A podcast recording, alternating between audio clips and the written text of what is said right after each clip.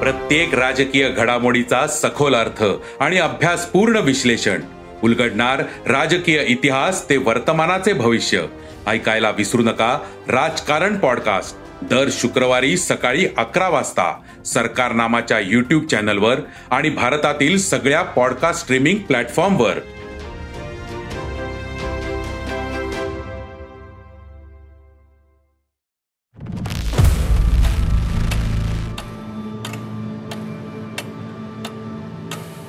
Sakal media house original Marathi crime podcast.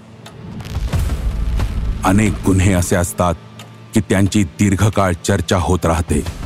काही घटना आपल्याला आठवत असतात पण त्याबद्दल सविस्तर माहिती नसते. इतिहासाच्या पानांमध्ये दडलेल्या अशाच काही घटना आम्ही घेऊन येत आहोत क्राईम अनप्लग या खास पॉडकास्टद्वारे.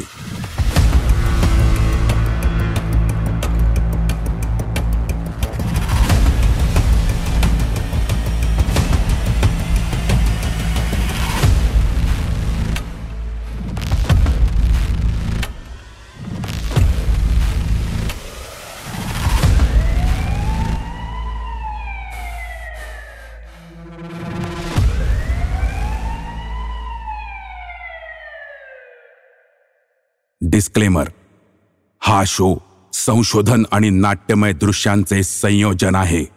आम्ही कोणत्याही अन्य व्यक्तींशी जिवंत किंवा मृत कोणत्याही प्रकरणाशी जोडलेल्या सत्यतेचा दावा करत नाही किंवा अनुमानही काढत नाही. सायनाईड मल्लिका एकोणीसशे नव्याण्णव ते दोन हजार सात. हा काळ कर्नाटक पोलिसांच्या दृष्टीनं अत्यंत कसोटीचा ठरला होता.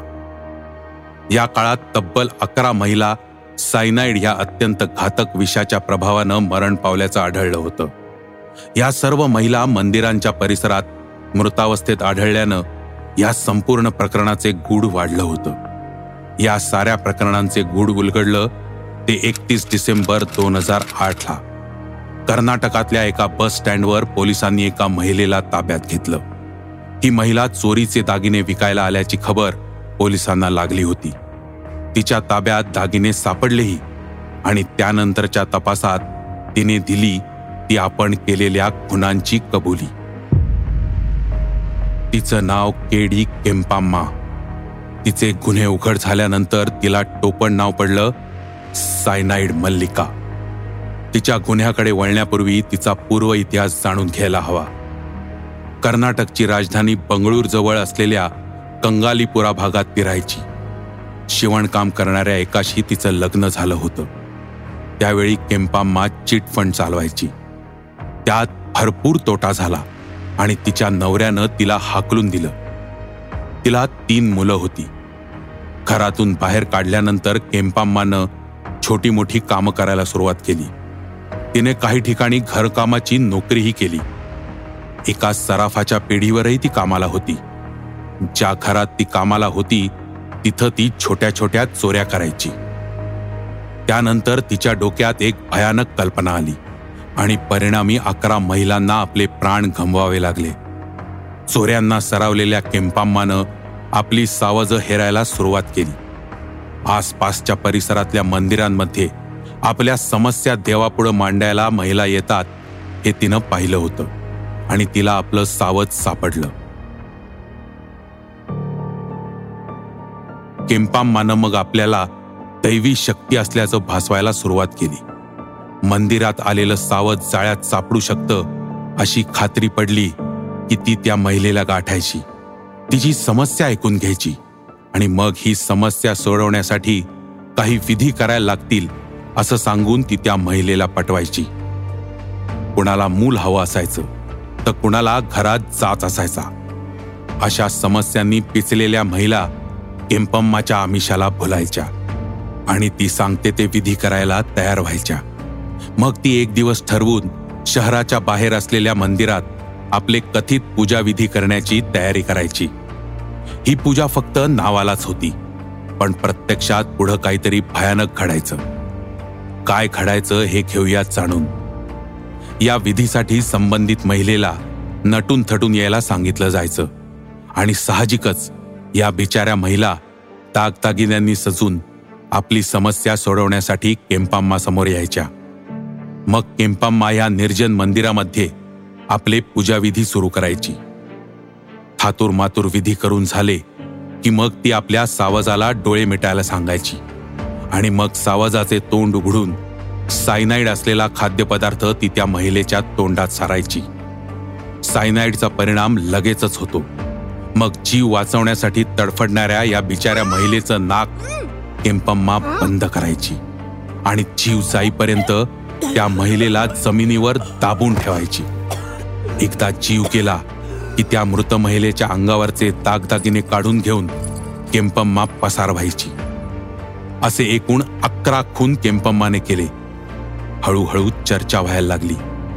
दोन हजार सहा मध्ये अशाच एका महिलेचा मृत्यू झाला. या महिलेचा आणि केम्पम्माचा परिचय होता हे या मृत महिलेच्या बहिणीला माहीत होतं. तिनंच पहिल्यांदा केम्पम्मावर संशय व्यक्त केला. हळूहळू बाकी महिलांचे नातेवाईकही पुढे येऊन केम्पम्मावर संशय व्यक्त करायला लागले. यापैकी काही महिलांचा आणि केम्पम्माचा परिचय होता. हे हळूहळू तपासात पुढे यायला लागलं. केम्पम्मा भोवतीचा फास आवळत चालला होता. अखेर केम्पम्मा पोलिसांच्या जाळ्यात सापडलीच. आपला प्रत्येक गुन्हा केल्यानंतर केम्पम्मा नाव बदलून वावरायची. त्यावेळी पकडली गेली तेव्हाही तिनं पोलिसांना आपलं खोटं नावच सांगितलं होतं. पण तपासात सत्य बाहेर पडलंच. केम्पम्मा विरुद्धचे प्रत्येक गुन्ह्याचे खटले स्वतंत्रपणे चालले. अकरापैकी सहा गुन्ह्यांमध्ये पोलीस केम्पम्माचा संबंध जोडू शकले. या सहापैकी पाच गुन्ह्यांमध्ये केम्पम्माला न्यायालयानं फाशीची शिक्षा सुनावली. पण कर्नाटक उच्च न्यायालयाने तिची शिक्षा जन्मठेपेत बदलली. दोन हजार सतरामध्ये केम्पम्मा पुन्हा एकदा चर्चेत आली ती वेगळ्याच कारणासाठी. तामिळनाडूच्या माजी मुख्यमंत्री स्वर्गीय जयललिता यांची सहाय्यक आणि अम्मा मुनेत्र कळघमच्या अध्यक्षा व्ही के शशिकला यांच्याशी तुरुंगात जमलेल्या तिच्या गट्टीमुळं. शशिकला यांना जयललिता यांच्या विरुद्धच्या बेकायदा मालमत्ते प्रकरणात न्यायालयानं दोषी ठरवलं आणि त्यांना चार वर्षांच्या तुरुंगवासाची शिक्षा देण्यात आली. त्यांना बंगळूरच्या कारागृहात ठेवण्यात आलं होतं. किंपम्मा त्यांच्या शेजारच्याच कोठडीत होती. तिनं शशिकला यांच्याशी मैत्री वाढवली. ती रोज शशिकला यांच्यासाठी जेवण घेऊन यायला लागली. तुरुंगाच्या अधिकाऱ्यांना ह्यात धोका जाणवला आणि त्यांनी तातडीनं केम्पम्माला बेळगाव जवळच्या हिंडलगा तुरुंगात हलवलं. ही आहे कहाणी सायनाईड मल्लिकाची. तिनं असं का केलं? हे मोठं गूढच आहे. पोलिसांच्या मते तिनं केवळ पैशांसाठी हे सगळे गुन्हे केले. पण गुन्हेगारी विषयाचे अभ्यासक हे मानायला तयार नाहीत. तिच्या खुनी मानसिकतेचं मूळ शोधण्यासाठी तिच्या पूर्वायुष्यात आणखी डोकवायला हवं असं त्यांचं म्हणणं आहे. एक गोष्ट मात्र नक्की या केम्पम्माला दोन हजार एक मध्ये पकडण्यात आलं होतं. एका घरातून दागिने चोरताना तिला पकडण्यात आलं. तिथंही ती काही पूजाविधी करायला गेली होती. तिथंही तिनं हाच प्रकार केला होता. मात्र तिचं सावज असलेल्या महिलेनं स्वतःची सुटका करून घेत आरडाओरडा केला आणि त्यामुळं ती वाचली. त्यावेळी केम्पम्माला सहा महिन्यांच्या तुरुंगवासाची शिक्षा झाली होती. त्यातून सुटल्यावर तिने पुढचे गुन्हे केले. जर त्याच वेळी केम्पम्माकडे सखोल तपास झाला असता तर पण तसं व्हायचं नव्हतं. तिच्या हातून पुढचे खून जणू नियतीनेच लिहिले होते. ही होती कथा सायनाईड मल्लिका. सकाळ प्रस्तुत क्राईम अनप्लगमध्ये पुन्हा भेटूया. शोला नक्की फॉलो करा आणि इतरांबरोबर शेअरही करा. दक्ष रहा सुरक्षित रहा आणि गुन्हेगारीशी लढा द्यायला नंबर डायल करा एक शून्य शून्य.